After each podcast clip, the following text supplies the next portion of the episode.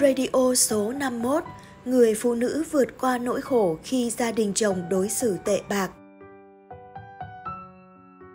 Như Nghiêm xin chào các bạn, chào mừng các bạn đến với chương trình Radio Tâm sự cùng cô Phạm Thị Yến được phát sóng số 51 Thưa các bạn, hôn nhân là sự gắn kết đặc biệt giữa hai con người vốn từng xa lạ. Nó chính là tổ ấm là nơi nương tựa của mỗi người khi trưởng thành. Tuy nhiên cuộc sống không phải lúc nào cũng màu hồng. Có những cuộc hôn nhân càng bước vào sâu, càng khiến người trong cuộc đau khổ. Những biến cố xảy đến trong cuộc sống khiến người phụ nữ trong gia đình là người phải chịu thiệt thòi hơn cả. Bởi những tổn thương từ cuộc hôn nhân không hạnh phúc là vết thương lòng không dễ gì có thể xóa mờ. Trong chương trình Radio Tâm sự số 51, Như Nghiêm sẽ gửi tới các bạn tâm sự của một người phụ nữ là vợ, là mẹ đang rơi vào hoàn cảnh bế tắc và đau khổ vì bị chồng và gia đình chồng đối xử tệ bạc, xa lánh. Câu hỏi của một bạn xin được giấu tên.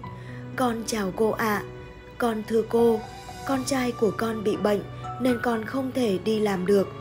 Chính vì vậy, con luôn phải nhận những lời nói, câu chửi của chồng và gia đình chồng.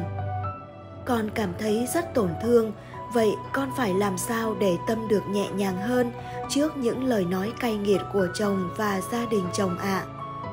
Con xin cô cho con một lời khuyên, con xin tri ân công đức của cô ạ. À. Thưa các bạn, người phụ nữ khi đã lập gia đình luôn phải đối diện với vô vàn nỗi lo lắng từ các mối quan hệ chồng, con, bên nội, bên ngoại, họ hàng vân vân, khiến những nỗi lo lại càng thêm lo, gánh nặng lại càng thêm nặng. Ngay sau đây, chúng ta hãy cùng lắng nghe những lời khuyên từ cô Phạm Thị Yến dành cho bạn gửi câu hỏi đến cho chương trình, cũng như cho những ai đang rơi vào tình trạng này. Cô Phạm Thị Yến trả lời Kính thưa các bạn, khi có bất kỳ một sự việc gì xảy đến trong cuộc sống, chúng ta cũng nên tư duy bằng việc giác ngộ về nhân quả.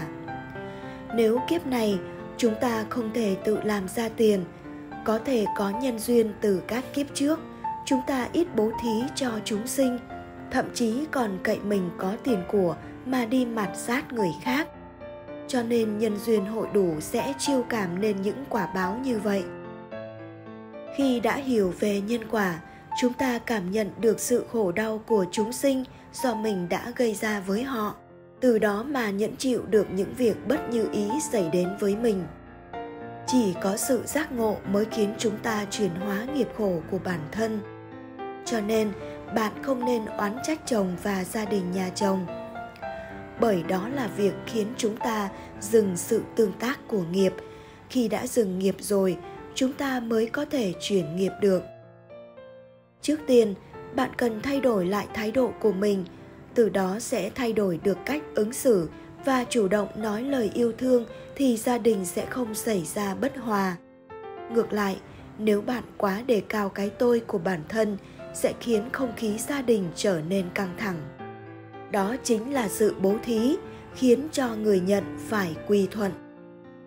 Vào hoàn cảnh của bạn, khi nuôi con bị bệnh như vậy, chúng ta cần hiểu rằng đó là nghiệp quả của chính mình. Do vậy, chúng ta hãy hoan hỉ trả nghiệp bằng cách yêu thương đứa bé. Bạn không nên mắng con trước mặt chồng, vì như vậy sẽ tạo thêm mâu thuẫn. Thay vào đó, hãy động viên và dành tình cảm cho con để con bạn bớt đi cảm giác thiệt thòi. Đó cũng là cách khéo léo để lấy tình cảm của chồng bạn dành cho con. Khi hiểu và giác ngộ về nhân quả, chúng ta sẽ thực hành được.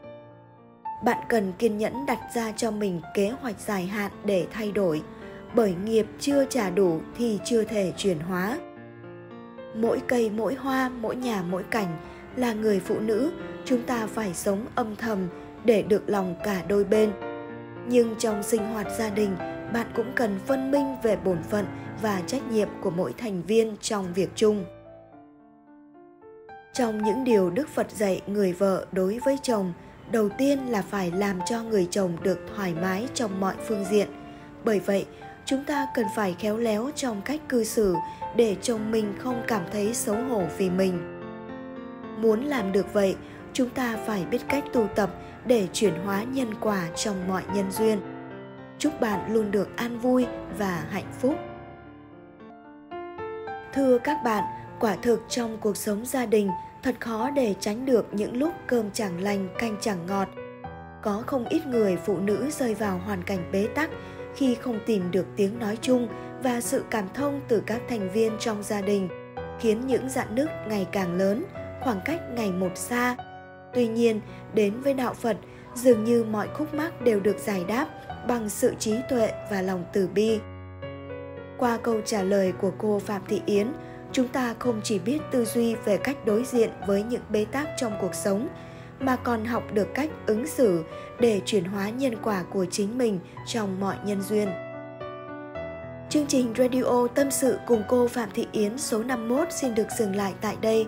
Nếu các bạn có những vướng mắc hay bế tắc gì trong cuộc sống, muốn tìm một người để chia sẻ thì có thể gửi câu hỏi đến cô Phạm Thị Yến bằng cách chia sẻ lên nhóm Facebook Tâm sự cùng cô Phạm Thị Yến Tâm chiếu hoàn quán hoặc nhắn tin trực tiếp vào fanpage Phạm Thị Yến Tâm chiếu hoàn quán.